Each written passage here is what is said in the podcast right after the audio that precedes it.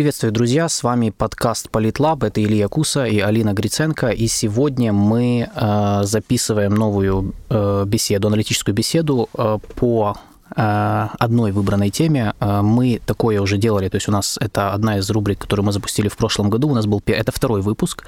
Первый был в прошлом году с Игорем Тышкевичем. Э, не, Алина мне подсказывает третий выпуск. Да, потому что второй мы записывали вдвоем по теме кита- китайско-американского соперничества. Так вот, э, как и обещали мы в прошлый раз, мы записываем э, очередную беседу на и мы, по сути, продолжаем цикл э, разговоров о э, системе международных отношений. И, собственно, сегодняшняя тема у нас – это э, новые контуры новой системы международного, международных отношений. Какой она будет, эта система. И у нас сегодня в гостях Николай Капитоненко, доцент Института международных отношений. Э, Николай, приветствую. Спасибо, что пришли к нам. С удовольствием. Пару слов по теме, а потом я начну. У нас тут список вопросов, мы сразу мы сразу пойдем. Да, у нас такая будет сегодня общая, можно сказать, немножко теоретическая э, тема. То есть мы не будем рассматривать детально какую-то конкретную страну, как мы это делали в предыдущих выпусках. Мы обсудим общие виды, формы, контуры формирующегося мирового порядка, поскольку сейчас очень активно в экспертном а, сообществе ведется дискуссия о том, какой вид этот новый мир будет иметь, будет ли это новая биполярная система, будет ли новая холодная война или не будет, или будет это многополярный мир и так далее. Поэтому мы сегодня по попробуем немножко в этом разобраться и угу. дать вам некую картинку. Э, Николай специалист по этой теме. Э, я считаю, что один из топовых, потому что у нас в стране не так много вообще обсуждают тему э, вообще теории системы Теория, международных да. отношений, формирования нового мирового порядка. И вы, я порекламирую, вы недавно книгу написали и выпустили э, по теории международных отношений, и поэтому мы решили начать обсуждать эту тему именно с вас. И, в общем-то, я перейду к первому вопросу сразу в лоб, так сказать. Э, новая система международных отношений сейчас, насколько я вот читал и что обсуждают э, в, аналит... в разных аналитических публикациях, э, очень много говорят, ну, вспоминают предыдущую систему эпохи холодной войны, биполярную, так сказать, когда эпоху советско-американского соперничества. Сейчас говорят много про э, новую биполярную систему, китайско-американскую, или есть еще вот э, разговоры о многополярности, то есть когда будет много полюсов, не только два. Э, также ну, существуют версии вообще про типа мир G2, G20, угу. то есть биполярный, но многополярный в каких-то аспектах. К чему вы больше склоняетесь, если склоняетесь? То есть как вы видите структуру новой системы международных отношений? Об этом, конечно, много можно говорить. Я уже вот э, несколько вещей по ходу дела отметил, которые можно было бы прокомментировать. И выбираю сейчас, какого из них начать. И я бы начал с того, что, мне кажется, мир, в котором мы живем, он меняется на каком-то более фундаментальном уровне, чем а, изменение полярности или изменение правил игры. Когда мы говорим о международной системе, миропорядке, есть э, разные русла понимания этого слова. Вот когда о полярности идет речь, крупные государства, какие из них самые сильные, насколько они сильнее, чем остальные, насколько общий э, силовой потенциал мира сосредоточен в их руках, насколько они могут им а, распоряжаться – это мы имеем в виду, когда говорим о полярности. Э, это такая себе э, конструкция, которую, которая похожа на модели из э, классической механики. Вот в виде канделябра или чего-то похожего устройства ага. можно понимать международную политику. Когда мы говорим о международном порядке, то мы говорим о правилах игры. То есть мы здесь говорим не о том, какие государства сильнее и насколько, а о том, что можно и что нельзя, что принимается в мировой политике как норма. Способность эти нормы сформировать, то есть навязывать стандарты того, что правильно или неправильно, это отдельное проявление силы государства. Мне кажется, соотношение сил между государствами меняется всегда, иногда более драматично и радикально, иногда медленнее, так же, как и меняются правила игры. Только правила игры меняются более заметно, то есть такими скач скачкообразным образом. И мы говорим о смене мирового порядка. Вот сначала жили по одним правилам, а потом появилось что-то другое, например, международная организация или международное право, а, или еще какие-то новые принципы, распались колониальные империи, то есть э, поменялись э, системы координат, в которых государства живут. Нынешний период, мне кажется, интересен тем, что происходит одновременно и то, и другое. И еще, с чего я начал, на более фундаментальном уровне происходит изменение могущества государств. То есть разговоры о том, что кроме государств есть еще какие-то другие важные акторы, там, полюса, возможно, они давно идут. Но вот как раз то, что происходит сейчас, оно показывает, что не только вот этот силовой потенциал мира сосредоточен не только в руках правительств, что влиять на поведение людей, групп людей, государства могут и э, корпорации, о чем тоже давно известно, и какие-то другие э, образования, которые, может быть, даже состоят из государств. Например, коалиция государств, это полюс или нет, есть такой uh-huh. интересный uh-huh. вопрос, э, на который нет однозначного ответа. Э, то есть, мне кажется, даже если мы возьмем самые сильные современные государства, то они не всегда владеют так тем многим, чем кажется, что они владеют. Скажем, а вот э, незадолго до войны, по-моему, Макфол написал статью о путинизме о том, как оценивать настоящий силовой потенциал России. Мы можем смотреть на цифры, в которых Россия уступает Соединенным Штатам, на, них приходится на Соединенные Штаты там 22-25% мировой экономики, на Россию 1,5-2, казалось бы, разрыв огромный. Но вопрос, э, по его мнению, состоял в том, что э, степень контроля над этими ресурсами в руках российского правительства, она гораздо больше, чем то, которое находится в руках правительства Соединенных Штатов. Поэтому мы не можем механически сравнивать. Это имеет отношение к разговору о полярности, то есть в каком мире мы сегодня живем, сколько сильных государств и, и так далее. Но это и на каком-то более общем уровне характеризует то, насколько сила современного государства другая по сравнению с тем, что было, например, в XIX веке, когда 20 век, век тоталитаризма, когда государства могли распоряжаться судьбами сотен миллионов людей, которые жили на их территории, или сравнить с эпохой абсолютных монархий в Европе, допустим, там 17-18 век э, или с э, Древнеримской империей. То есть и там, и там вроде бы были государства, вроде было население, вроде бы было какие-то сравнимые экономические потенциалы, но способность мобилизовать и использовать часть экономики в целях того, ну, в целях влияния на поведение других государств, определения правил игры и так далее, она была все время разной. Вот мне кажется, что в дополнение к структурным изменениям, к изменениям э, правил игры, которые сейчас э, мы находимся в период, когда это обостряется, процессы эти. А еще и вот на более фундаментальном уровне такие вещи можно увидеть. Если все-таки мне выбирать пришлось бы все-таки как-то назвать современную систему, определить количество ее полюсов, то мне кажется, что э, система биполярная, она никогда не может быть биполярной такой, какой она была в Древней Греции, например, когда полностью все государства разошлись по полюсам. То есть это не значит, что если в современном мире есть два полюса, то всем остальные вынуждены будут выбирать сторону. Угу. Но отрыв э, большой между Соединенными Штатами и Китаем с одной стороны и другими государствами. Э, кроме того, есть э, раздел коалиционный, то есть э, сформированы образы врагов в этих двух э, самых сильных государствах в лице друг друга. И они начинают играть уже важную роль в их внешней политике. И, отталкиваясь от них, формируются коалиции, появляется идеологическая составляющая противостояния. Поэтому, мне кажется, мир э, ведет себя как биполярный. То есть он больше похож на биполярный, конечно, с кучей всяких нюансов. Угу. Но э, я так понимаю, вот, э, что вы затронули этот, этот, этот аспект, э, я так понимаю, что кроме ну, структурных изменений, которые мы можем наблюдать и наблюдали за последние годы, ну, я, я правильно понял, то есть меняются и критерии оценки того, что делает ту или иную страну, условно, полюсом.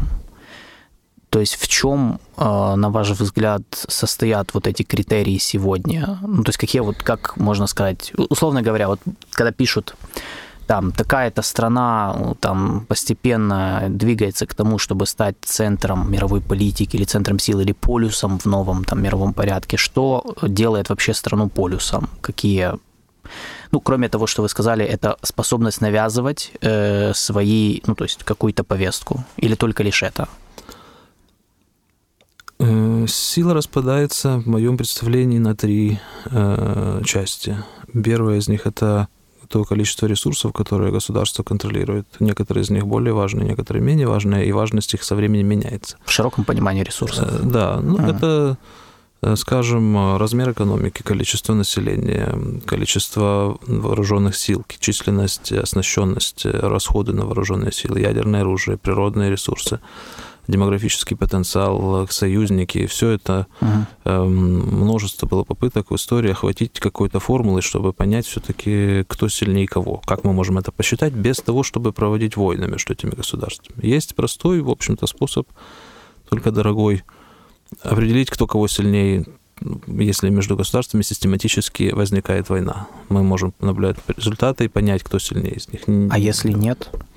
Если войны нет, как в современном мире, войн между великими государствами нет со времен Второй мировой войны, то нам остается вот прикидывать э, по разным группам ресурсов, делать такие очень предварительные оценки э, соотношения их силовых потенциалов.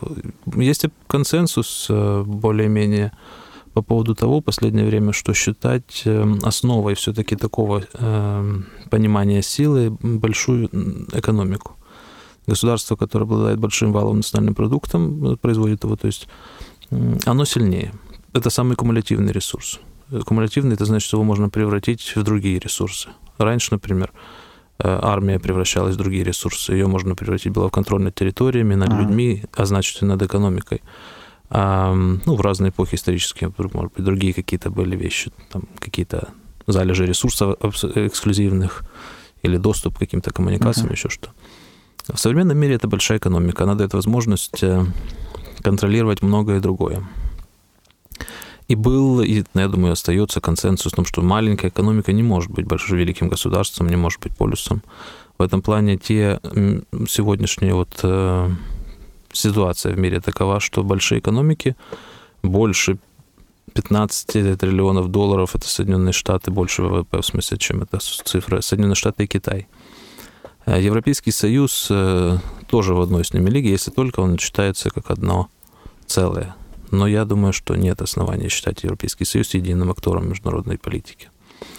А дальше где-то Индия приближается, где-то крупные европейские государства, ну, у нас, на, конечно, дистанции, но в принципе они обладают большими экономиками, Япония и так далее. Но снова таки мы возвращаемся к вопросу, что такое валовый национальный продукт, например, в 20 триллионов долларов в руках Соединенных Штатов, и что такое валовый национальный продукт 20 триллионов долларов в руках Китая. Если у страны большое население, то ее экономика будет большой, то есть она в год будет производить большое количество продукции. Но вопрос в том, сколько будет оставаться для внешней политики после того, как базовые потребности населения uh-huh. удовлетворены. А, как в одной из статей на, на эту тему сравнение хорошее есть о том, что вот если у вас есть миллиард крестьян, они произведут большой вал национальный продукт в, какой, в любой год. Но они его тут же сидят. И на внешнюю политику не останется на авианосцы, базы, uh-huh. солдат, лоббирование, международные организации, повестку и так далее не останется ресурсов. То есть э, большая экономика – это основа. А вот дальше вот то, что меняется. Раньше, например, до ну, я не знаю, у нас такое украиноцентричное восприятие, восприятие, конечно, истории последней. Нам кажется, что 2014 год это какой-то э, водораздел. Есть такое. И да. все он изменил. Но мне кажется, что не совсем в 2014 году, но тем не менее в последнее время есть э, изменения э, такие, что военная сила стала цениться выше. Если раньше для того, чтобы быть великой державой, не обязательно было быть в воен... военном отношении сильным государством. Например, те же Германия, Франция, Британия, ограниченность потенциалов военных, которых мы сейчас наблюдаем, они вполне могли претендовать на звание крупных региональных государств Просто потому, что они обладали большой экономикой. В сегодняшнем мире похоже, что нужно еще иметь сильную армию.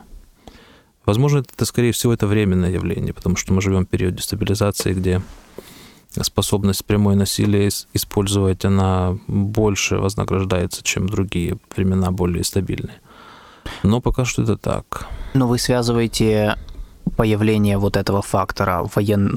вернее, возрождение, по сути, вот этого фактора военной силы как критерия оценки могущества государства с войной в Украине или с другими процессами? Потому что, например, ну, во многих вот статьях иногда пишут там, что вот э, о об изменении природы рисков в области безопасности, да, там в 21 веке по сравнению с 20-м, там, например, да, вот терроризм, какие-то гибридные, так сказать, условно гибридный, очень популярный просто у нас термин, я вообще не люблю его, но гибридные угрозы там и так далее. Э, но по большому счету раньше, когда они уже существовали там с 90-х годов, не говорили о том, что военная сила теперь опять там фактор. А сейчас вот что изменилось за последние, есть, я так понимаю, это речь идет о последних там 10 лет, 10 лет. Что изменилось? Только лишь война в Украине это поменяла, или вы связываете это с другими процессами? Я думаю, война в Украине – это одно из проявлений общего кризиса мирового порядка, как вот это, когда мы переходим от э, э, обсуждения международной структуры международной системы с полюсами и распределением силового потенциала к мировому порядку. То есть когда не соблюдаются правила. А мировой порядок это не, не о том, какие государства великие, какие не очень, а о том, э, насколько хорошие установившиеся правила игры, насколько они позволяют достигать минимальных интересов всех или широкого достаточно числа государств. Государств... Э, международная политика, она анархична, то есть в ней нет э, каких-то институтов, которые есть в привычном нам государстве и регулируют отношения между людьми в обществе. Поэтому государства не могут э, надеяться на кого-то, на международные организации, на суды, ООН и так далее. Они защищают свои интересы, свою безопасность и выживание эм, сами. И это можно делать более или менее оптимальными путями. Так же, как если людей сейчас убрать э, ограничивающие нас нормы, эм, и каждый будет преследовать какие-то свои очень эгоистичные интересы, это можно будет делать эм, более общими усилиями, достигая больших, э, лучших, оптимальных результатов, или более такими э, конкурирующими стратегиями. Есть э, несколько очень простых, иллюстрирующих это теоретика игровых дилемм, как люди выбирают сотрудничество или предательство, преследуя каждый свои интересы, но они могут это вместе сделать лучше – чем каждый по отдельности. Но только проблема в том, что если один из них будет сотрудничать, а второй будет предавать, то второй будет выигрывать больше за счет первого. Как в этой ситуации правильно быть? Э, здесь э, может быть разнообразие вариантов. Вот когда государство более-менее на одной волне, и они объединены правилами, которые помогают им делать поведение друг друга более предсказуемым, и они этим правилам следуют, потому что это более выгодно, тогда международный порядок работает нормально, и тогда э, насилие не нужно, оно невыгодно, и цена его высокая, и, и возможность его э, осуществлять не будет так вознаграждаться, как в периоды, uh-huh. чем как в периоды, как мы живем сейчас, когда нормы не работают, когда договоренности, которых о правилах игры, которые государства достигли, Часть из них была сформирована и после Второй мировой войны, часть после Холодной войны, часть еще вообще после 30-летней войны в 17 веке. Они по этим правилам жили и их придерживались. Но потом в какой-то момент э, достаточно многие из них, разные из них, этих государств стали считать, что это, ну, эти правила больше не соответствуют их интересам, что они готовы бросить этому вызов. И эти правила стали работать менее эффективно, потому что ну, мы не можем заставить государство их преследовать. Они работают только до тех пор, пока добровольно соглашаются их выполнять. И вот как только началась дестабилизация, то обострились региональные конфликты, и я рассматриваю войну в Украине как один из симптомов этого общего кризиса угу. проявлений.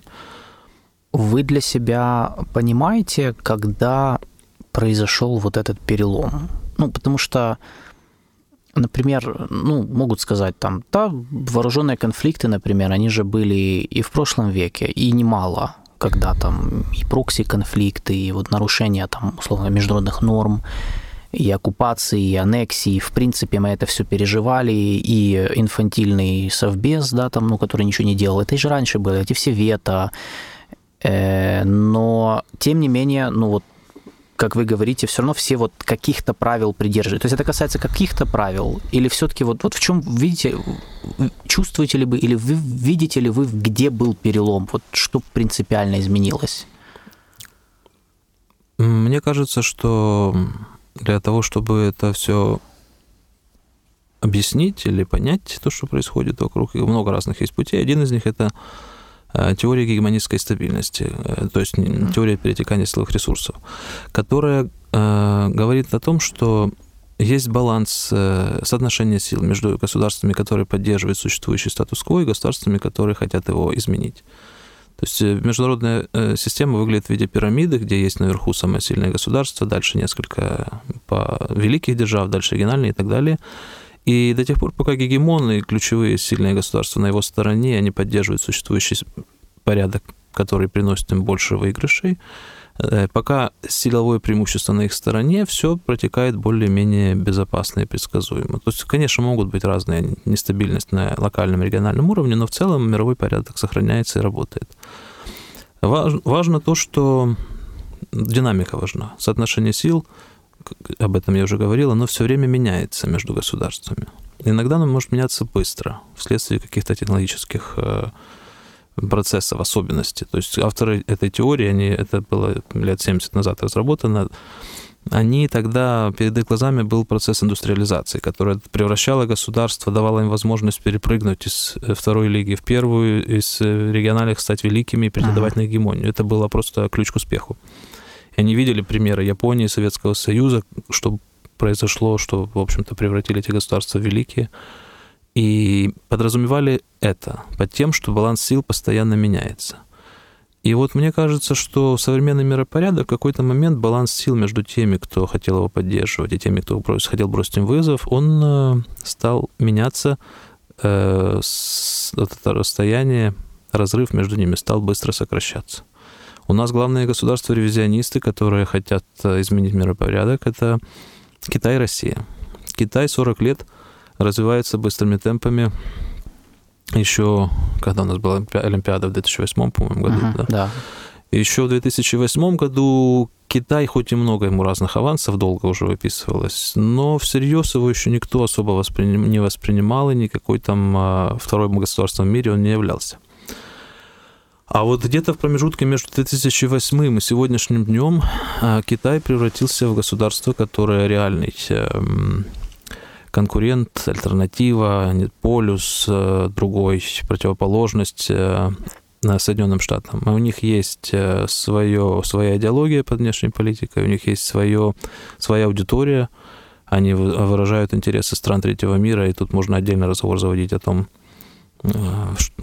чем, чем, недов... в чем как современный миропорядок – позволяет процветать развитым государствам за счет стран третьего мира и, кто, и к каким это последствиям приводит. То есть эм, усиление, продолжающееся усиление Китая в какой-то момент привело к его готовности бросить вызов. Это можно, если конкретные даты искать, можно связывать с э, началом там большого а, единого, господи, как называется, э, новый шелковый путь, который... Один пояс. Один, один пояс, путь. один путь, да, да один, да. единый, один. Да, то есть, э, допустим, лет 10 последние, это уже заметно, это э, стадия китайского новой большой стратегии.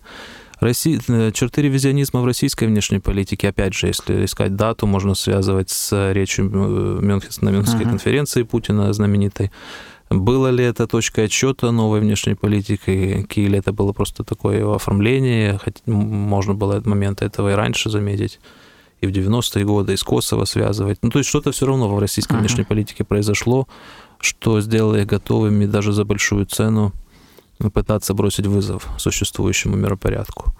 В какой-то момент эти интересы стратегические России и Китая стали совпадать, и это уже стало опасно, потому что а фактически Запад, э, э, его суммарный силовой потенциал э, не, не, не так уж не такой большой, у него не такой большой потенциал роста. Союзники оставались ключевым преимуществом любого гегемона. Ключевое преимущество – это система союзов, которые часто недооценивают те, кто бросают ему вызов. Но, опять же, где-то начиная с десятых годов, особенно со второй половины, Трамп, э, вот эти кризисы все в атлантических, в трансатлантических отношениях, Европа, США, противоречия и так далее – они, с другой стороны, позволяют говорить, наверное, об ослаблении Запада. То есть э, мне кажется, что Запад действительно до э, войны, с непосредственно до 22 года, он э, находился в не лучшем состоянии. uh И вот это вот рост потенциала и готовности тех, кто бросает вызов миропорядка, миропорядку одновременно с ослаблением лидерства гегемона, это очень опасный период с точки зрения этой теории. Собственно, мы и наблюдаем подтверждение этому. Вызов миропорядку бросаются с той целью, чтобы занять место гегемона, свергнуть его, захватить мир. Ну, то есть вопрос мотивации. Установить, да, свою идеологию в мире, доказать, что идеология страны ревизиониста более правильная, более справедливая, чем ну, нынешнего ну, гегемона. Вот да, вот в формирующейся системе международных отношений вы, какую вы видите вот финальную цель Китай, например, э, Си Цзиньпин, э, они говорят о том, что мы не хотим быть единоличным гегемоном, мы хотим более равных отношений с Соединенными Штатами. Ну, все мы так хотим... говорят, да. Ну, конечно, да. Тут как бы вопрос э, способностей, да, capacity, может ли Китай действительно занять место Штатов как мирового гегемона. Но вот они говорят, что не-не, мы хотим более равных, более справедливых отношений, более справедливого миропорядка. Это возвращает меня, вот я начал о трех формах силы, так сказать. Первое uh-huh. это обладание ресурсами, второе это влияние на поведение других. Uh-huh. Это не обязательно это тождественно, контроль над ресурсами. Большая корреляция, но не обязательно тождественно. И еще одно понимание силы – это способность э, устанавливать правила и обозначать повестку дня. То есть, когда то, твои интересы становятся интересом всех. Угрозы для тебя – становятся угрозами для всех. Ты с ними борешься общими усилиями. Ты строишь коалиции вокруг своих интересов международные, и ты задаешь стандарты того, что правильно. Что демократия это хорошо, фундаментализм это плохо. Международный терроризм это плохо, там война за права человека это хорошо, или наоборот. Тот, кто может это сделать, получает э, большой ресурс для влияния на поведение других. И когда говорят э, Китай или Россия о том, что они хотят пересмотреть существующий миропорядок, я думаю, что, может быть, там есть люди, которые хотят э, над кем-то доминировать. То есть э, я не исключаю, что мотивы, связанные с величием, самоутверждением или еще чем-то, они какую-то роль играют. Но мне кажется, более важны более прагматические расчеты – связанные со структурным насилием, с тем, как работает, в частности, в китайском случае, э, с тем, то, как они понимают, как работает капитализм глобальный, и что бы они хотели в этом э, изменить. С их точки зрения мир устроен несправедливо в том плане, что труд вознаграждается по-разному. Это не только с их точки зрения. Множество современных левых теорий неомарксизм, и там есть очень много всяких убедительных иллюстраций того, как, например, водитель автобуса в Норвегии и водитель автобуса в Нигерии, делая одну и ту же на одинаковом уровне одинаковую работу, живут совершенно по-разному. Почему так? А, неомарксистский ответ на этот вопрос э, э, заставляет нас посмотреть на историю предыдущих шести веков – возникновение и распространение по миру капитализма как особой формы организации общественной жизни, политической, экономической, который трансформировал все вокруг нас и превратил старые феодальные государства, государства, в которых, между прочим, никто, мало кто считал, что быть богатым это хорошо, больше считали, чтобы хорошо быть славным, там, героическим или еще каким-то. А потом э, в тот мир, который мы знаем сегодня, в который, на который начинался с переоценки роли и места денег, и с переоценки того, насколько вообще-то неплохо быть богатым, и неплохо копить богатство, и в, для конкретного человека в масштабах страны. И вот э, стремление к богатству и неравномерность развития изначально, когда небольшой треугольник в Европе, Анг... Нидерланды, Англия и Франция в этом где-то mm-hmm. в этом месте зародился капитализм. и он настолько был эффективной формой экономического развития, что стал распространяться. И с того времени пошло-поехало, независимо он преодолевал границы государств и не обращал никакого внимания, утверждая определенный способ отношения между э, капиталом и людьми, между разными классами, что позднее Маркс э, анализировал, э, приводя к большим дисбалансам, создавая возможность для одних защищать свои интересы за счет других. И вот китайский взгляд на внешнюю политику, который построен на обобщении этого опыта в глобальном масштабе, на представление о том, что колониализм, то есть когда вот эти богатые первые капиталистические страны, они столкнулись с необходимостью контроля над новыми территориями, рынками, колониями, эксплуатациями людей, рабов, доступа к рынкам и так далее, он постепенно охватил всю планету и создал очень несправедливое в глобальном измерении общество, где есть немного богатых, живущих за счет эксплуатации бедных. Формально, когда колониализм ушел, колонии получили независимость, это была только формальность, потому что на самом деле они остаются заложниками капиталов, технологий и правил игры, которые определяются развитыми богатыми странами Запада. И Китай хочет это изменить, считая, что он сам страна, пострадавшая от колониализма, и это правда, потому что, например, в XVIII веке на Китай приходилось, по-моему, что-то около трети мирового вала национального продукта, а уровень жизни э, в Китае был сопоставим с уровнем жизни в странах Европы. Вообще в странах Европы был уровень жизни примерно одинаковый. Европа, Восточная Европа, Ближний Восток. Только э, вот эти вот э, Англия и Голландия немного были богаче, чем остальные. Но капитализм создает разрывы и способствует обогащению одних и объединению других. И в начале 20 века на Китай уже что-то приходилось типа 3 или 5% мировой экономики. То есть он пострадавшая от колониализма страна, и вот он борется сейчас с тем, чтобы новые проявления, современные проявления э, капитализма, эксплуатации, структурного насилия, когда за счет одних стран, которые живут плохо, и, и некоторые из них беспросветно плохо, хорошо живут другие, чтобы это каким-то образом поменять эту рамку, существенно расширить э, перспективы или создать их в отдельном случае для стран третьего мира. Китай самая большая страна третьего мира, которая выражает их общие интересы, как им, ну, как это представляется в китайской идеологии. И, собственно, за это они борются. Не величие будет прилагаться, мне кажется, к этому. Как только они получат мир более благоприятствующие реализацию их потенциала, их интересов, э, то они, их возможности расширятся во всем, в том числе и в, сфере величия. Но это, э, это идеологическая оболочка всего, да? То есть мы же по-любому понимаем, что, ну как, мира справедливого вот для всех угу. ну, не может быть. Все равно для будет... водителей автобуса в Нигерии не будет. Ну, понятно, да. То есть мы же угу. понимаем, что водитель автобуса или уборщик там в ДР Конго или еще где-то, да, они все равно не будут, ну, глобально не почувствуют себя лучше.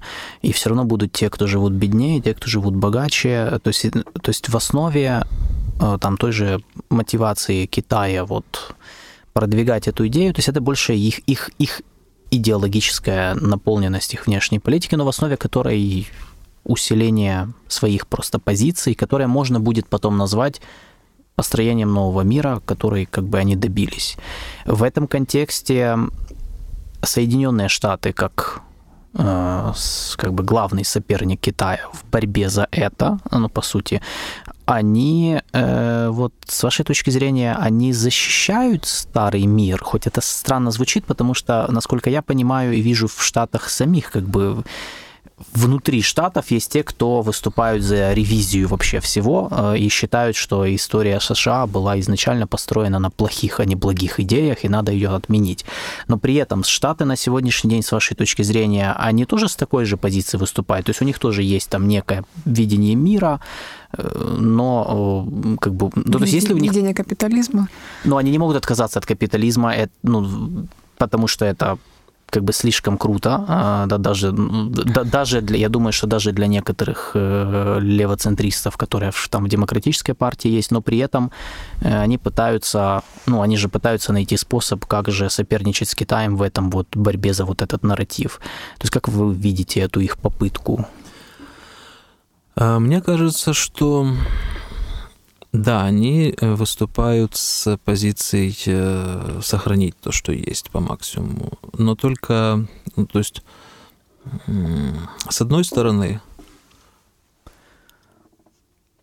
20 век – это век, когда американцы строили свою гегемонию и трансформировали международные правила игры под нее. Сделали так, чтобы выгодные им принципы, скажем, принцип свободной торговли, да, или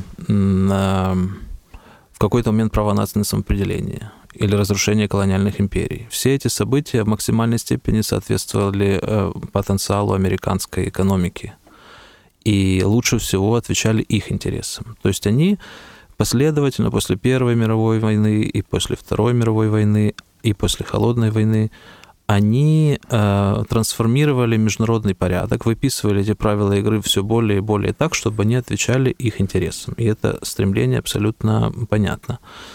Это заставило их э, самих претерпеть значительные изменения. Я думаю, что этот процесс не, не закончен. И сегодняшние разговоры внутри споры внутри США насчет того, что такое американская демократия сегодня, является ли она демократией, вообще-то классическом понимании этого слова, насколько просто. Если по демократии подразумевать участие людей в принятии решений, сколько людей участвует в принятии решений, то сколько их э, на, на самом деле в Соединенных Штатах, насколько активно люди вовлечены в процесс, или это уже отдано партиям, кланам и так далее. То есть много разных дискуссий, но также были дискуссии на тему внешней политики, где американцам приходилось принимать сложные решения. Например, полностью пересматривая свою свою приверженность э, к изоляционизму. До Второй мировой войны э, главным принципом американской внешней политики было избегать долгосрочных обязательств в сфере безопасности по всему миру, uh-huh. чтобы не быть втянутым в ненужные войны. Это была аксиома, и у них не было таких обязательств.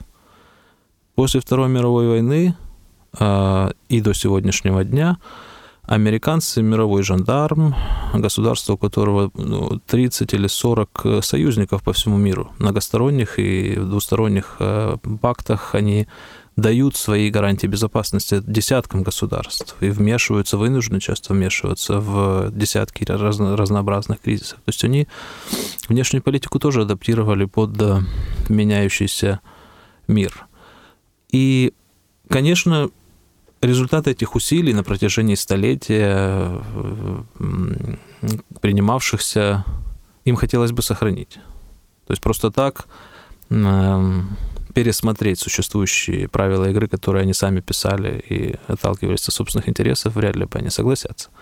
Но с другой стороны, есть э, такое явление, как э, эрозия, что ли, гегемонии. То есть э, Эм, можно считать, и много, многие считают, что в 90-е годы Соединенные Штаты были близки к статусу гегемона государство, которое могло, по большому счету, навязывать свою волю другим, всему миру. Достаточно, достаточно для этого было силы, силы самое сильное государство. Что Некоторые, кстати, называют однополярным моментом. Да, да, да, да.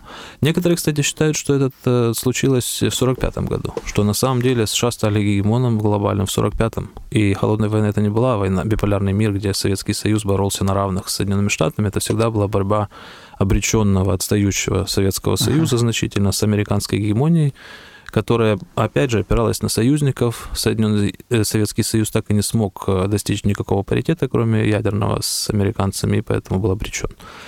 Как бы то ни было, гегемония, она затратная э, вещь. То есть она с временем, если ничего не делать, то она исчезает, потому что гегемон вынужден тратить свои ресурсы на создание общего блага, как, например, НАТО.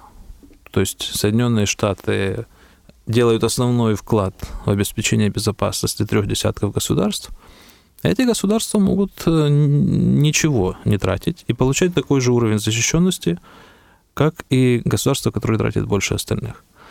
Это ведет со временем к истощению ресурсов гегемонии. Поэтому американцы, конечно, хотели бы сохранить миропорядок, в котором у них ведущая, лидирующая роль. Но я думаю, что не любой ценой. И не такой миропорядок, где гегемония будет дальше использоваться всеми и вести, ага. со временем истощаться. Вот э, нынешняя война дает им шанс восстановить позиции свои, укрепить свое лидерство. Но дальше будут кризисы опять, рано или поздно. И я думаю, что... Эм... Ну, то есть, я так понимаю, у них сейчас вопрос, хотят ли они восстановить. Ну, то есть да, какой ценой? В чем, да. Что это будет значить? Какая часть этой цены будет связана с рисками полномасштабной войны с Китаем? Какая цена приемлема, какая не очень? Какая часть будет связана чисто экономически? То есть, если за, за гегемонию придется платить в большей степени, чем получать, то это тоже вопрос открытый.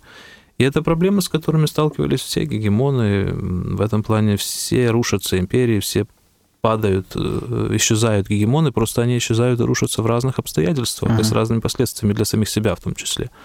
И история гегемонии может быть очень разной. Одно дело там история гегемонии, я не знаю, например, кратко, кратковременной гегемонии Франции или Испании в Европе, а другое дело с гегемонией э, Восточной Римской империи в Византии в своей в, в, в том, что ее окружало, на пространстве, которое ее окружало, которое длилось тысячу лет почти. Mm-hmm. То есть э, тут, конечно, есть нюансы. Mm-hmm. В этом контексте, в контексте вот этой борьбы Китая и США, вы видите отдельным игроком, назовем это так, Европу, ну, Европейский Союз, ну как, э, в принципе, тут, э, наверное, не Европейский Союз, потому что ответ на этот вопрос нет, и как бы, ну, во-первых, вы уже говорили, во-вторых, в принципе, наверное, не Европейский Союз, а скорее, видите ли вы тут европейские страны отдельные, как вот тоже сторону, которая может претендовать на что-то в этой борьбе? Или все-таки эта борьба вот за формирующийся мировой порядок, она биполярная? То есть она китайско-американская в первую очередь? Я думаю, что у европейцев большие проблемы уже давно. И им надо было что-то делать, давно еще начинать искать какое-то место свое в этой глобальной конкуренции за влияние на, на, международную, за архитектуру, на архитектуру международной безопасности. Ну, то есть вы не считаете, что ЕС, вот проект ЕС, это был ответ на вот это вот как бы предложение, вот наш проект, вот наше был, место? Да. Но он Только провалил... он был в реалиях 90-х годов. А. После этого он, э, ну, ЕС я рассматриваю вообще и как из геополитической точки зрения. То есть окончание холодной войны дало возможность европейцам предложить свое видение будущего, вокруг которого можно было объединить большую часть стран, э, в том числе и бывшего советского социалистического лагеря, и сформировать из этого реального конкурента. Американцам на то время не Китай, а Япония считались, считалась конкурентом США таким наиболее динамичным и наиболее серьезным. И европейцы были все э, возможности, я так думаю, надежды сделать что-то из Европы, собрать вот такое похожее, объединить это какой-то очень, вокруг какой-то очень прогрессивной передовой идеи, э, уникального опыта интеграции и усилить значительно свои позиции в мире. В какой-то момент что-то пошло не так, это тоже отдельный вопрос. А вторая точка зрения, с которой я рассматриваю европейскую интеграцию, это, как опять же, э, расширение капитализма капитализму нужно расширение постоянно. Это его базовый закон развития. Ему нужны постоянно новые рынки, источники рабочей силы, сырья, и все это э, стекается туда, где производственные мощности самые оптимальные, и потом растекается в виде произведенной продукции по разным территориям. И в этом плане Европейский Союз пример того, как это работает. То есть э, возник он как объединение самых богатых развитых стран Европы первоначально. ФРГ, Франция, Италия, Бельгия, Нидерланды, Люксембург. Самый такой э, действительно богатая часть Европы. И потом он начал расширяться. Сначала в сложных условиях холодной войны, где были определенные ограничения на это, но тем не менее они сумели инкорпорировать новые государства-члены. А потом, конечно, распад э, социалистической сферы влияния Советского Союза открыл принципиально новые возможности, и большое количество стран присоединилось к этой единой э, зоне разнообразных свобод, где все так эффективно и хорошо налажено с точки зрения экономики. То есть эм, евроинтеграция еще и с точки зрения вот развития капитализма. Я на нее смотрю тоже. Э, но тут э, не хватает политической составляющей, и вот эти большие надежды и перспективы, которые были в 90-х, э, что углубляться будет дальше этот процесс, что он захватит все-таки полит... сферу безопасности и внешней политики, что ЕС сможет стать единым актором, они не оправдались. Uh-huh. Поэтому единым актором он так и не стал, и национальные интересы внутри ЕС э, доминируют. А они разные. И поэтому разные приоритеты, разное видение многих вопросов – и они не могут распоряжаться своими ресурсами эффективно. Проблема, с которой им так и не удалось справиться, поэтому, я думаю, они в такой глобальной гонке за лидерство не участвуют сейчас. Им бы сохранить себя как э, полюс. То есть э, динамика не на стороне Европы в последнее время – а Европа не развивается настолько динамично, как это нужно для того, чтобы ссаться в, в числе наибольших экономик. Если тенденции, которые сегодня, продлить лет на 10 вперед, то первая тройка мировых экономик будет выглядеть э, Китай, США, Индия. Там не будет даже единого Европейского Союза, там не будет. Угу. И как в этих условиях претендовать на статус полюса глобального, какой-то собственный видение мироустройства, я не знаю. Можно ли считать, что выход Британии из ЕС это по сути попытка как раз э, оставить несостоявшийся вот этот ответ на, э, на вызовы э, и вот что-то что создать свое? Я думаю, что выход Британии из ЕС действительно открывает перед Лондоном больше перспектив, снимаются ограничения на внешнюю политику, пространство для маневра возникает, и мы видим активную роль Британии – и в российско-украинском конфликте, и в, в ряде других э, вопросов интересных. То есть э, для внешней политики Британии это пошло на пользу в итоге.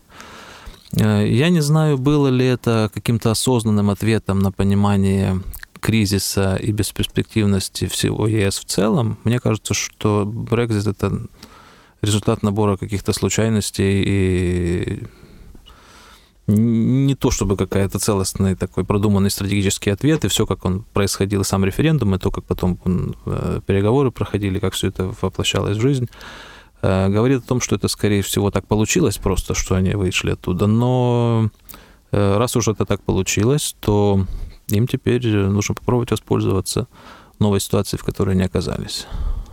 Угу. А какое место будут занимать международные организации в формирующемся миропорядке? Тот же ООН, будет и дальше деградировать. Это сейчас все задают вопрос, да, в связи с нашей, у нас особенно это ж... Я думаю, что у нас почему-то завышенные да? ожидания от международных организаций и не любовь к ним какая-то, эм, может, понятная в чем-то.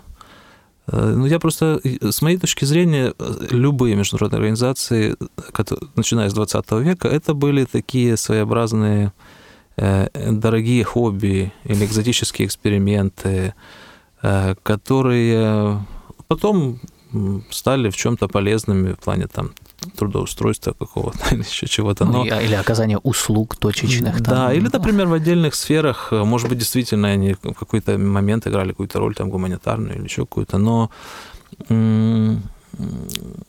никто всерьез, мне кажется, не рассчитывал на то, что они будут предотвращать войны, завершать и развя... развязывать, урегулировать конфликты, то есть э, служить реальными механизмами в сфере безопасности. Очень мало людей, которые, в основном люди, которые принимают решения во внешней политике, они реалисты. Некоторые из них э, с профильным образованием, кто слушал курсы или учился где э, международным отношениям, или слушал курсы по теории, например, э, как наш президент предыдущий. Некоторые просто интуитивно. То есть они, у них нет специального образования в сфере внешней политики, но они воспринимают мир как место, где государство конкурирует между собой, где анархия, uh-huh. где сила важна, где приходится принуждать, где есть э, гонка за относительными преимуществами, и мало кому можно верить. То есть они, я так понимаю, международную политику в основном так видят. А в рамках такого видения нет особо места а, а, роли международных организаций. Оно появляется, это если вы мир видите как место, где много сотрудничают, где способны договариваться, долгосрочные интересы преследовать совместно, где есть место доверию, в том числе укрепленному институтами. Что такое международная организация? Это то, что позволяет вам не так сильно не доверять вашему соседу. То есть если в мире, где международных организаций нет, базовый принцип — это твой сегодняшний партнер, это завтрашний враг. Ты его должен так воспринимать и, исходя из этого, строить политику. Человечество состоит международной организации для того, чтобы не в такой степени воспринимать соседа как врага, чтобы, может быть, с ним где-то можно о чем-то от него не такого плохого чего-то ждать и в чем-то быть уверенным. Э, это максимум, на что они способны в представлении э, политиков, которые реальные решения принимают. Поэтому, мне кажется, вот когда мы говорим о том, что Лига наций виновата во Второй мировой войне, или что он неэффективный инструмент, никогда не была эффективным за всю свою историю никаких кризисов эффективно не решала, и никто в нее всерьез не верил.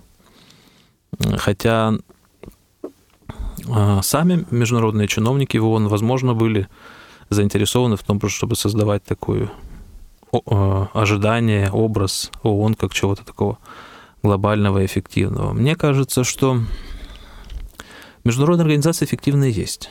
Если за ними стоят реальные практические интересы э, многих государств. Я рассматриваю организации как частный случай, в принципе, международных режимов и институтов.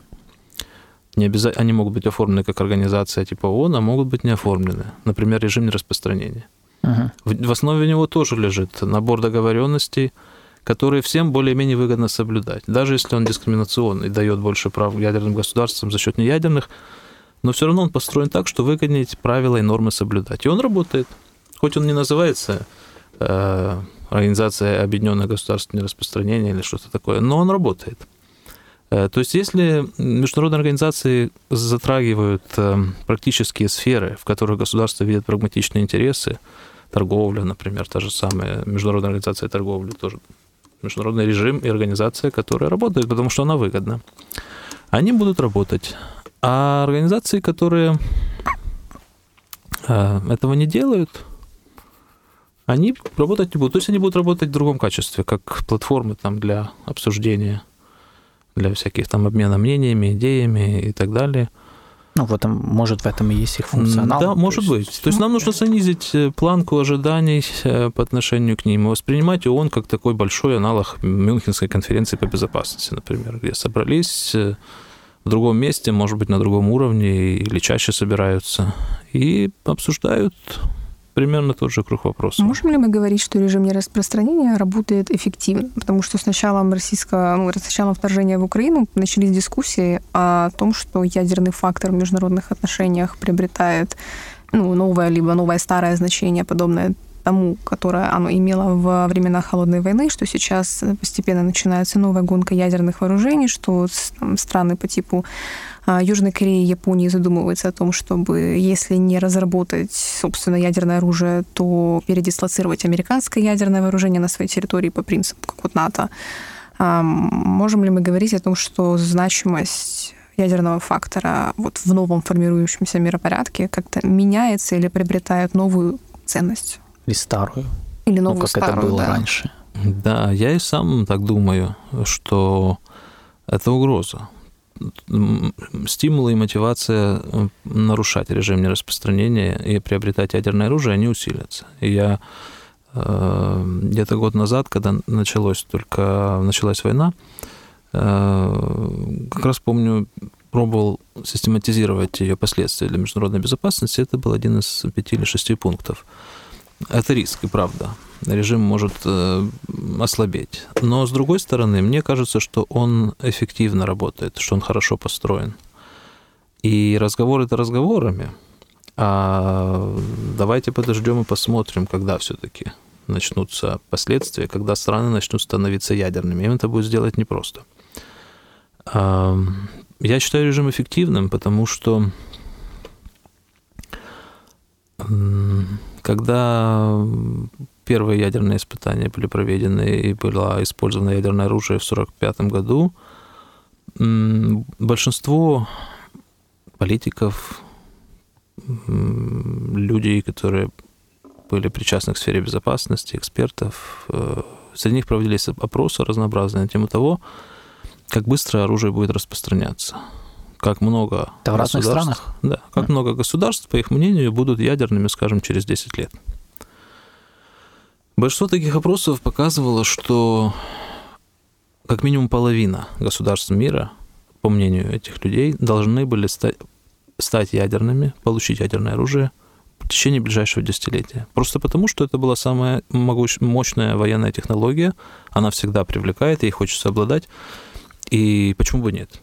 Что остановит эти страны от того, чтобы получить ядерное оружие. Но, как видите, прошло сколько там, 80 лет уже, почти ну, да. 70, какой сейчас год? 7, 7 80, больше 70. Почти 80 да. лет. А, и что? У нас, э, ну, десяток стран ядерным оружием обладают э, из 200. Почему так медленно оно распространяется? Что такое? Что ну, останавливает? Можно сказать, что это же не просто как бы ядерное оружие, это все-таки достаточно сложная система, нужны ресурсы, нужна инфраструктура, нужно знать, как эксплуатацию, то есть это же нельзя там, условно, в военторге купить, да, как говорят. То есть э, ну, не все страны допускаю. обладают потенциалом, научным даже. Вот может, может быть так, это как контраргумент. Ну, я понимаю, что оно сложное, но я не могу объяснить то, что если государство чем-то сильно хочет, хочет обладать, то его остановит сложность в использовании. Южная Африка сама произвела ядерное оружие. Да, спокойно правда. произвела и уничтожила. Э, много стран не из самых развитых были близки к этому. Самая близкая, самая пороговая страна Япония, которая может при желании ядерное оружие за три месяца произвести или что-то около того. Но не делает этого и развитые, Пока. и неразвитые, Япония, Швеция, Германия, множество государств, которые могут это сделать. Это не Северная Корея, они могут, и не Южная Африка, они могут, э, могли на протяжении долгого времени э, это сделать, если бы сильно захотели. Но они этого не захотели. То есть у них мотивация, это даже во времена холодной войны, когда бывали периоды напряженности и всего такого, э, все равно что-то ее перевешивало. Мне кажется, это что-то частично связано с большим желанием Соединенных Штатов не допустить распространения ядерного оружия. Mm-hmm. Для них это чрезвычайно важный приоритет на протяжении всех администраций, начиная с 1945 года. Они за это готовы поощрять и наказывать, поощрять гарантиями безопасности тех, кто не, не отказывается от идеи самостоятельно иметь ядерное оружие. И для этого, кстати, сохранили НАТО в свое время после Холодной войны. Э, функция НАТО была в том, чтобы предоставлять дешевые гарантии безопасности для стран, которые иначе могли бы захотеть стать ядерными. Uh-huh. И Соединенные Штаты наказывают за то, за, за то, что если кто-то хочет это всерьез ядерное оружие получить. То есть э, усилием, это один из примеров того на конкретном режиме, как усилиями гегемона устанавливаются и поддерживаются правила игры, которые в принципе, выгодны для всех. То есть всех все устраивает, за исключением вот этих государств, которые из них выбиваются и получают ярлык э, Rock States, э, Северная Корея, Иран, да, то есть да, они да, да. вне закона становятся. Э, всех остальных это устраивает. Я не знаю, будет ли оно устраивать их дальше, насколько на самом деле российско-украинская война изменит их восприятие ядерной из этой проблематики чем ответят Соединенные Штаты, э, где все-таки остановится э, ядерная риторика э, России в этой всей ситуации, дойдет ли дело до использования ядерного оружия, от этих всех факторов будет uh-huh. зависеть будущее режима. Но пока мне кажется, что риски для него возросли, но он достаточно прочный. Uh-huh. США наказывают, да, как это было в случае с Индией и Пакистаном, но со временем их взгляд поменялся на наличие у Индии и Пакистана ядерного вооружения, хотя ну, это потенциальная угроза ядерной войны в регионе. Да, они, конечно, рано или поздно должны мириться с реальностью, э, но в целом подход в том, чтобы останавливать, запрещать, угрожать и наказывать. А если уже не получилось, то, конечно, надо иметь дело с тем, что есть.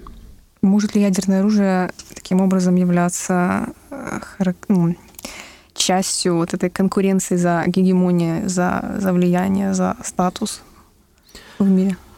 Мне кажется, что функции ядерного оружия не ограничены очень. И оно нужно для того, чтобы эффективно угрожать. А вот то, что, я так понимаю, Россия пыталась сделать, но только у нее получилось неэффективно. Ядерные угрозы, они требуют особого такого умения, э, где получается такое произведение твоего ядерного потенциала и э, credibility по-английски, э, доверие к твоим угрозам. Да, да. Можно эффективно угрожать малым Э, ядерным потенциалом. Если у тебя уровень доверия к угрозам высокий, у тебя будет не хуже результат, чем если у тебя огромный потенциал, но тебе никто не верит. То есть вот это особая часть искусства, особая часть э, такого правильной дипломатии ядерной. Ее исследовали во времена Холодной войны. Э, куча всяких особенностей кибернетиков, создавая модели того, как это работает ну, оптимально, как себя вести, как использовать ядерный шантаж и как ему противостоять были интересные идеи о том, как разнообразить можно, например, внести рандомный элемент э, в реакцию на возможный запуск ракет. То есть, когда решение принимает не человек, а компьютер, и компьютер, э, принимая решение, бросает какой-то генератор случайных чисел. Решение зависит от этого. Если противоположная сторона об этом знает, то у нее будет другое восприятие рисков при рассмотрении возможности нанесения удара. Там много было всего такого интересного. А потом еще были в 90-х идеи, распространенные э, широко и обсуждаемые о том, что давайте мы э, раздадим ядерное оружие для того, чтобы стабильность обеспечить в таком новом нестабильном мире. Такой же образом, как ядерное оружие поддерживало стабильность в отношениях с РСШ, не давая войне стать горячей между ними. А так и давайте, если мы сделаем ядерными Германию или Японию, то, может быть, такая же система воспроизведется на региональном уровне и будет поддерживать тоже эту uh-huh. безопасность. Но мне кажется, что это слишком узкая, слишком такая специфический ресурс силовой, который при... конвертировать в гегемонию очень сложно. То есть э, э, заставить других воспринимать тебя как угрозу, это можно, да, легко сделать и просто. А угрожая ядерным оружием добиться э, лидерства или там того, что тебя будут идти за тобой или слушаться тебя, или выполнять твои, тобой написанные правила нормы, мне кажется, это как-то проблематично. И вообще думаю, что э, война в Украине показала, ну не только война в Украине показала, что ну, если режим нераспространения и работает да, в какой-то там степени, потому что мы не видим, конечно, там, резкого скачка количества участников ядерного клуба, но э, вот это мышление, ну, как у иранцев, да, что ядерное оружие – это лучшая гарантия нашего суверенитета. Ну, то есть, чтобы... КНДР то же самое, да. М? КНДР то же самое. Да, ну, то есть они же это воспринимают в первую очередь как вот, как вот вундервафля, которая угу. вот просто защитит. Вот если что, вот хоть так с нами будут считаться. И это мышление, этим же руководствовались и Пакистан, и Индия, когда разрабатывали ядерное оружие. Этим руководствовался Саддам Хусейн, когда в свое время же, собственно, был почти, он же ему Франция передала технологии, только израильтяне в 1982 году не дали этому случиться во время налета на ядерные реакторы. Mm-hmm. В Ливии то же самое при Каддафи было. И вот, к сожалению, или, или не знаю, ну вот война в Украине мне кажется, показало, что это мышление, оно до сих пор доминирует, то есть что ядерное оружие, наверное, нужно. Ну вот когда... Потому что, в принципе, в этой логике, вот, которую вы описали по поводу Штатов, я так понимаю, что вот эти все дискуссии в Корее, в Японии по поводу ядерного оружия, там попросить у Штатов передать или у себя сделать, э, если у них появится ядерное оружие, мы будем понимать, что это, скорее всего, если такое произойдет, то понятно, что без ведома Штатов вряд ли бы такое произошло, э, то, наверное, это тогда, получается, поломает вот те правила, которые были созданы самими западными странами в свое время. Хотя это вот, это ж касается логики, которую вы описали, что давайте раздадим там хотя бы союзникам, и таким образом в этом непростом мире мы будем как-то сосуществовать.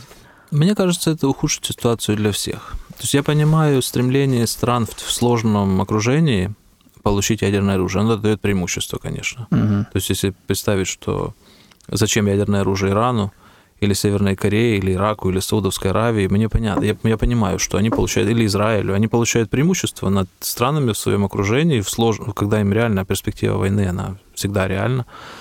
Это одно дело. Другое дело, когда речь идет о противостоянии с уже большой ядерной державой. То есть, допустим, если Украина получила бы ядерное оружие в силу чего-то-нибудь, это бы большие риски создало, потому что для того, чтобы сдерживание работало, э, в свое время СССР и США прошли длинный путь. Они накопили большое количество ядерного оружия. Количество здесь нужно первым делом. Потом разнообразие средств доставки, плюс э, запрет противоракетной обороны, много чего такого, что делает взаимное гарантированное сдерживание работающим. Когда этого нет, когда у одной стороны ядерного оружия много, 5000, допустим, э, боеголовок, а у другой стороны 10 штук, это наоборот создает большущий дисбаланс и увеличивает риски, э, риски ну, такого рода противостояния. Поэтому, вот опять же, возвращаясь к тому, почему всем не раздать, и, и, как, какой эффект может иметь э, распространение ядерного оружия, мне кажется, что оно просто всех вместе опустит в более враждебную среду и ухудшит э, ситуацию для всех. Это вот как если представить себе, вот у вас есть возможность э, произвести одну, две или три бомбы, и у Алины, например, есть возможность ага. произвести одну, две или три бомбы. Э, если вы не знаете намерений друг друга, для вас самой оптимальной стратегией будет все-таки три. Потому что две лучше, чем одна, если она одну сделает, три лучше, чем две, если ага. она сделает. Если она сделает три, то для вас лучше ответ тоже три, потому что иначе вы проигрываете. Не зная намерений друг друга, вы оказываетесь в ситуации, когда, которая математически такая же, как ситуация, если бы у вас было по одной бомбе, и там, и там у вас выигрыш одинаковый. Но связанные с, с производством трех бомб на каждого затраты и риски, они больше. Вот так, мне кажется, и распространение ядерного оружия, и, наверное, любая гонка вооружений в более широком плане – она оставляет мат, ну, выигрыш чистый для каждого одинаковым, но только сопутствующие этому а, вещи ухудшает. Поэтому мне кажется, что распространение не сильно а. оптимальный процесс. Вопрос в том, э, ну, очень много происходит в политике неоптимальных, неправильных и нерациональных, казалось бы, вещей, ошибочных или uh просто потом вызванных тем, что друг, по-другому еще хуже. Поэтому я не исключаю, что все-таки может распространиться ядерное оружие, несмотря на то, что это не, не соответствует, казалось бы, интересам в общем.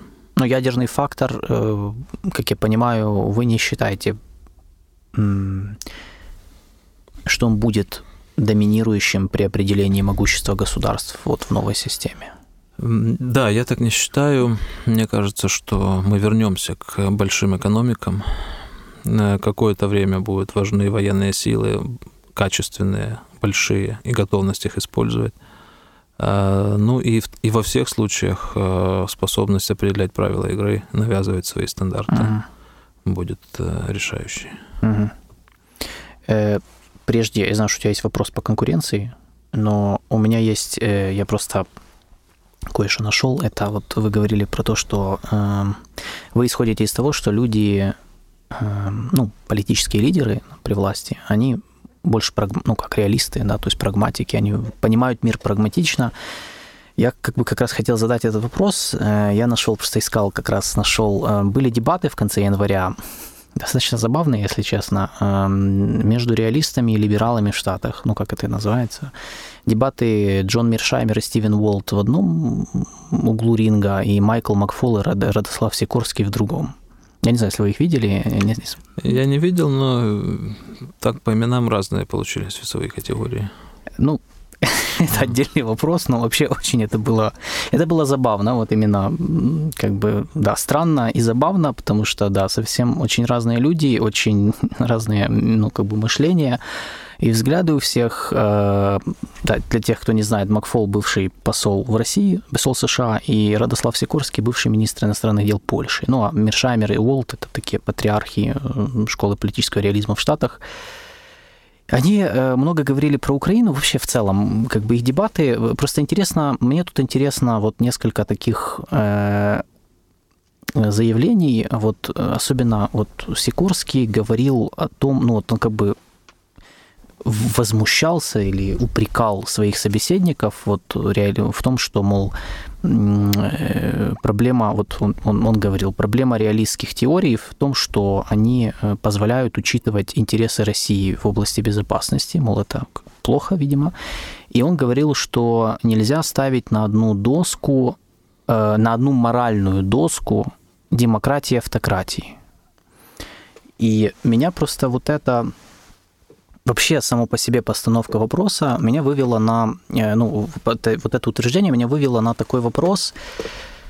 В новой системе Вообще, есть ли какая-то корреляция, то есть будет ли формирование нового мирового порядка, новой системы международных отношений влиять на э, то, какое все-таки какой какое мышление будет доминировать у политических лидеров. То есть мы все-таки живем в эпоху, продолжаем жить в эпоху реалистов, прагматичных политических лидеров, или все-таки мы видим усиление вот таких достаточно идеалистических, можно сказать, либеральных, либерального взгляда, да, где, собственно, вот категории э, добро, зло, там, э, демократия, автократии, там, ценности, справедливость, несправедливость, там, они будут иметь большее значение, чем они там имели раньше. Да, интересное явление. Я думаю, что меняться ну, Или мышление... они все лукавят, я не знаю. Это как бы... Э, они вполне могут искренне в это верить. Я думаю, что меняться мышление будет. Оно постоянно меняется. И э, для нас сегодня даже очень трезвые, прагматичные, простые взгляды классиков реализма там, 40-х годов кажутся слишком простыми, не совсем адекватно описывающими действительность, которая усложняется. Э, а, и при этих изменениях, я думаю, что линии раздела перестанут проходить там, где они обычно проходят, между реалистами и неолибералами, или там между такими как бы, сторонниками жесткой и мягкой силы и чем-то таким похожим. А, а вместо этого они будут э, скорее проходить между традиционными, э, сторонниками традиционных взглядов, которые считают, что есть какие-то объективно существующие вещи – от которых мы можем отталкиваться. Ну, например, тех, что демократия это хорошо, а, а автократия это плохо. И между теми, кто считает, что такого нет, что, ну, назовем их конструктивисты и критические, сторонники критических теорий, которые думают, что э, все вокруг нас относительно, что мы сами придаем смысл э, понятиям, которые мы используем, и что вообще то, как мы думаем, и то, как нас заставляют иногда думать про международную политику, это инструмент манипуляции в интересах сохранения власти. То есть нету нейтрального знания, uh-huh. как в физике, например. Хотя физики, я думаю, что настоящий сторонник критической теории скажет, что и физики нет тоже. Э, ну, нету, то есть, такого правильного, объективно подтвержденного uh-huh. экспериментами знания. Но вы считаете, знание... что вот это будет главный водораздел? Да, я думаю, что водораздел да. будет здесь. И вот это вот из, из использование слов э, дружба, там, доверие, идентичность, э, менталитет, еще что в таком роде, оно будет, э, вот тут будет водораздел. Он уже есть. То есть мы же часто слышим, с точки зрения реализма в дружбе нет смысла в этом слове. То есть нет друзей, есть интересы, там такое все. Uh-huh. Но мы же слышим в риторике, как часто люди апеллируют к дружбе, к общим ценностям, к, к идеям, к нормам.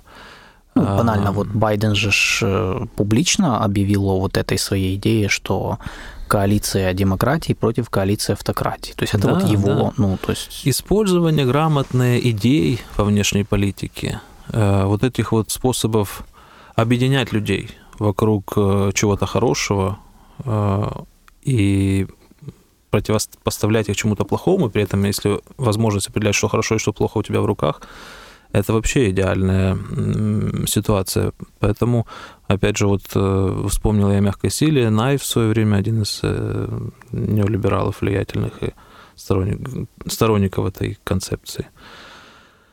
Он ставил вопрос о том, откуда, ну, то есть, почему одни государства лучше обладают больше мягкой силой, то есть способностью распространять свои идеи, чем другие. Вот почему 90, в реалиях 90-х мы говорили о демократизации, вестернизации, американский образ жизни, нормы и ценности, которые распространялись по миру. В чем причина? Можем ли мы говорить о том, что одни системы ценностей лучше, чем другие? Ну вот если сравнить, не знаю, либеральную демократию и религиозный фундаментализм. Можем ли мы сказать объективно, что изначально задано, что это лучше, а это хуже? Вот сторонники традиционных теорий, они э, скажут, что да, мы можем, что вот есть какие-то вещи, которые изначально предопределены, и мы от них отталкиваемся. А конструктивисты скажут, что нету такого, что на самом деле то, что мы считаем лучшим, э, зависит от того, какое, какая идеология эффективнее распространяется, uh-huh. за каким государством контроль над коммуникациями и, соответственно, больше возможностей э, устанавливать вот эти нормы и стандарты. То есть э, вот такие вещи, э, мне кажется, будут э, более характерны для изменения мышления политиков на тему внешней mm. политики.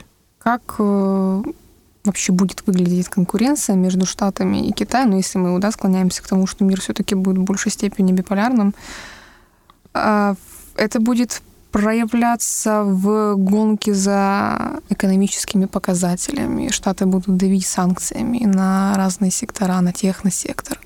Как это будет вообще проявляться? Да, я думаю, это будет э, во многом похоже на то, что было при Трампе. На торговые войны, mm. войны вокруг доступа к технологиям. Это понятно и для американцев, эм, для которых Китай представляет собой экономического конкурента в условиях свободной торговли и опасного конкурента. И это понятно китайцам, для которых э, преодоление вот этой вот э, барьера третьего мира, перепрыжок из третьего мира в первый, э, он связан как раз с тем, чтобы преодолеть барьеры капитализма, которые держат технологии и капитал в руках богатых развитых стран. Если Китай сможет вот с этой точки зрения один пояс, один путь, это способ это сделать. То есть это способ создать свою китайскую модель э, капитализма в, в международном Капитализм масштабе. с китайской есть, спецификой. Да. Ну, в смысле того, что э, почему, в чем секрет успеха капиталистических государств? В том, что они э, создают зависимую от себя периферию которая, в которой экологически вредное производство, э, покупатели их товаров находятся, источники сырья. А в, в, развитом, в развитых капиталистических странах остаются, собственно, высокие технологии в основном. Если Китай что-то похожее создаст с помощью одного пояса и одного пути, объединив вокруг себя э, экономики вдоль этих э, проектов, то он сможет стать своим, своими Соединенными Штатами внутри вот этой вот группы стран, uh-huh. куда он вынесет производство, которые станут рынками сбыта для его товаров и так далее. И это даст ему возможность все-таки перепрыгнуть в этот э, первый мир. Э, и та, и другая страна, они э, преимущественно про внешнюю политику мыслят категориями торговли, доступа к рынкам, контроля над технологиями, поэтому, я думаю, соперничество между ними будет здесь в основном протекать, и в интересах обеих минимизировать риски всяких там ненужных и дорогих войн. То есть если придется воевать э, на тему Тайваня, этого нельзя исключать, потому что войны, даже когда государства понимают, что войны рискованные и невыгодны, они все равно иногда вынуждены в них участвовать, потому что они думают, что если этого не сделали, будет еще хуже. Да, вы сейчас про Россию и Украину. Э, ну, это в целом механизм такой mm. есть. То есть поэтому нельзя исключать, что они будут воевать. Но они при этом будут обе понимать, что это плохое решение, это плохая ситуация, в которой они оказались, и лучше бы, если бы воевать не пришлось. Гонка вооружений, то есть все равно будет сопровождаться? Не знаю. Я не знаю, что такое гонка вооружений, честно. Наращивание, наращивание количества, в первую очередь, позиций. Да? То есть есть новости о том, что Китай планирует увеличивать свой ядерный потенциал. До паритета, конечно, они со Штатами его не доведут в ближайшем будущем, но тем не менее. ну вот, если взять любое государство, у него будет года, где оно чуть больше тратит на вооружение, чуть меньше тратит на вооружение. Если другое государство взять, у него своя будет, свой график. Угу. Как нам понять, что в отношениях между государствами есть гонка вооружений? Если расходы на вооружение в любой конкретно взятый год могут быть вызваны множественными факторами, mm. в том числе и падением тех расходов в предыдущие годы. А, и главное, что гонка вооружений, э, чтобы ее как-то содержательно исследовать, нам нужно доказать, что она носит характер э, спровоцирован э, процесса, который где взаимосвязаны предыдущие шаги, что ага. наращивание вооружения одной страной ведет к наращиванию вооружений другой, и это по цепочке реакции развивается. А нам очень трудно установить, э, чем вызвано, даже если мы будем наблюдать такое одновременное возрастание расходов на вооружение в протяжении нескольких лет двух стран, нам будет трудно доказать, что оно вызвано именно возрастанием вооружений предыдущей страны. Это на самом деле гонка вооружений это очень сложно, ее сложно диагностировать. Можно увидеть, что какие-то страны в какой-то период больше тратят на вооружение, но сложно доказать, что это связано с их восприятием угрозы с другой стороны и что это ответ на возрастание вооружений другого государства. А, есть там, классические примеры. Британия с Германией перед Первой мировой войной или Советский Союз США в некоторые периоды холодной войны. Но а, они все такие очень не строгие, я бы сказал. Поэтому мне всегда с гонкой вооружений трудно иметь дело, мне а. трудно оценить, как она и на что влияет. Э, например, увеличивает ли она вероятность войны масштабной или наоборот оказывает сдерживающий эффект. Если вот снять вот это требование взаимности и рассматривать гонку вооружений просто как увеличение расходов на вооружение государствами, неважно, чем оно вызвано то вот то, что в мире становится больше оружия, это хорошо или плохо, я не знаю, нет однозначного ответа. Это ведет к войне или наоборот помогает ее удерживать, uh-huh. ну, увеличивая цену за нее. Поэтому ну, то есть корректнее сказать. говорить, может, про перевооружение отдельных государств. Потому что, в принципе, кстати, в случае США и Китая мы же можем говорить о том, что последние пять лет они планомерно наращивают из года в год военные расходы. И как это и делают, э, вот, ну, в Стокгольме же делают вот это ежегодное исследование, да, и они же там пишут, что там десятки, там десяток стран, которые там постоянно вот из года в год они, э, ну да, насколько это можно назвать гонкой вооружений, наверное, нельзя.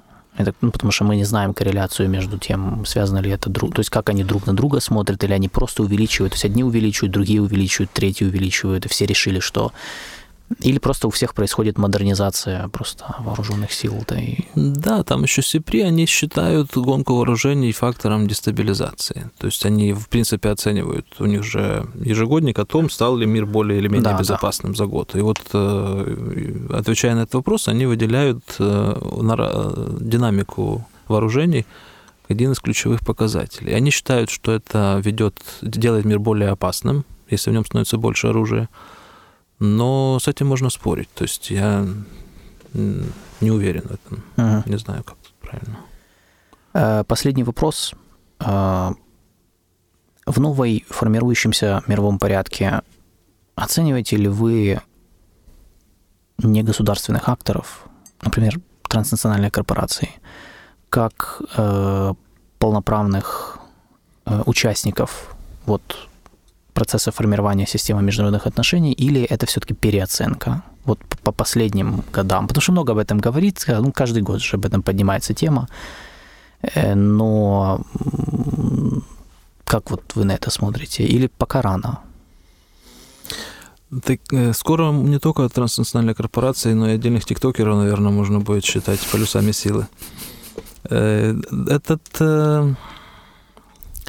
как бы я понимаю, э, в начале, э, как я вот э, на что обратил внимание, мне кажется, что действительно власть государства размывается. Вот эта их уникальная способность формировать правила игры, использовать насилие и определять лояльность людей, эм, которая была только у них в мире, в котором мы живем, там, начиная с, в Европе, по крайней мере, начиная с 17 века. Они эту монополию теряют. И сегодня и насилие используется не только государствами, и политическая повестка, и политические интересы отстаивают не только они, и давно еще с 90-х кочующая табличка о том, как соотносятся торговые обороты крупнейших э, ТНК с э, валовым национальным продуктом многих государств, превышая его. И, в общем-то, лояльность людей они тоже могут э, ставить под сомнение. То есть для многих людей в условиях глобализованного мира лояльность своей компании важнее, чем лояльность государству, чем связь с государством. Поэтому в этом смысле, да, я думаю, что размывание роли государства продолжится. И непропорционально большое влияние, которого раньше не было, получают негосударственные акторы. uh В том числе и отдельные люди. А, и отдельные идеи, и вот это вот все, что не совсем контролируется государством или совсем им не контролируется. Угу. Подытожим. Подытожим. Э, у нас получилось, я считаю, у нас получился очень интересный разговор. А, может, мы расставили точки над, и над некоторыми вопросами, я считаю, а, касающиеся формирования нового мирового порядка. А, есть свои отличия от старого, есть свои вещи, которые повторяются, как мы обсудили по ядерному, например, вооружению и мышлению относительно того, какое место занимает ядерное вооружение, вооружение в, э, у государств. И э, я благодарю Николая за этот разговор. А, спасибо за то, что э, пришли к нам и поговорили, и открыли, по сути, э, цикл этих бесед, потому что мы, мы на эту тему еще будем говорить. Это тема, которая, мне кажется, никогда не, никогда не перестанет быть актуальной. У нас в Украине просто как-то в, в прошлом году много было, много было разговоров об этом. Вообще, я считаю, что у нас с 2014 года, ну, больше из-за того, что у нас в 2014 году мы много чего для себя открыли внезапно. То есть э, про ООН, Совбез ООН, про э, про Россию, про вообще могущество государств, про великие державы, э, про другие вооруженные конфликты, и мы продолжаем открывать. Вот, к сожалению, таким способом, то есть вот такой как бы на практике познаем, сталкиваясь с вызовами, которые всегда на самом деле были актуальны, как мы сегодня говорили. Многие вещи, они в принципе не особо меняются, ну, как бы, особенно то, что касается вооруженных конфликтов. Э, спасибо за то, что нас слушаете. Э, подписывайтесь на наши и на наши странички в соцсетях, и на Николая Капитоненко в соцсетях, в Facebook. И если кто интересуется или хочет э, с головой погрузиться в, э, э, в увлекательный мир теории международных отношений, купите книжку. Погружайтесь. Да. Купите книжку э, Николая Капитоненко «Теория международных отношений». Э, она, она доступна в, в книжных магазинах или ее надо в отдельном сайте заказывать? Ну, я в принципе, не готова был к такому вопросу. Она, э, украинская версия, ее, ее осталось не так много, она где-то должна быть, наверное, в университете, в университетских uh-huh. этих самых. Может быть, в библиотеке точно есть, но где-то есть в магазинах, наверное. Она есть еще у меня несколько штук. Uh-huh. Но есть э, прошлогодняя англоязычная теория международных отношений с критическими теориями, с феминизмом, а, а там вот это уже, да, следующий уровень. Но она, правда, дорогая, и тем более доставки сейчас, ну, правда, электронная где-то есть, uh-huh. должна быть у издательства, но это такое уже Короче, э, со звездочкой. Ищите, если что, пишите Николаю, он да, все расскажет. Но в любом случае э, мы, не, мы только за то, чтобы люди просвещались, потому что это очень важная тема, даже если она кажется сложной, но бы те, кто интересуется, я, я думаю, да, просто обратите внимание на такие материалы. У нас просто у нас не так часто выходят вообще такие книги вообще на эту тему, поэтому это, да, это было, да, к сожалению. Э, подписывайтесь на наши платформы, э, где вам удобно слушать: SoundCloud, Spotify, Apple, Google, CastBox. В общем, подпишитесь, поставьте нам лайк и обязательно коммент, если у вас есть какой-то фидбэк. Вообще не боитесь, не, не бойтесь давать нам фидбэки, мы развиваемся, поэтому Любой ваш комментарий, он будет очень для нас ценен. И поддержите нас э, донатом на наших платформах, они уже доступны. Э, в частности, у нас есть кошелек PayPal и Patreon. Э, мы все ссылки оставим под этим подкастом. Если у вас есть идеи по поводу нас следующих тем подкаста, тоже, пожалуйста, пишите в комментариях.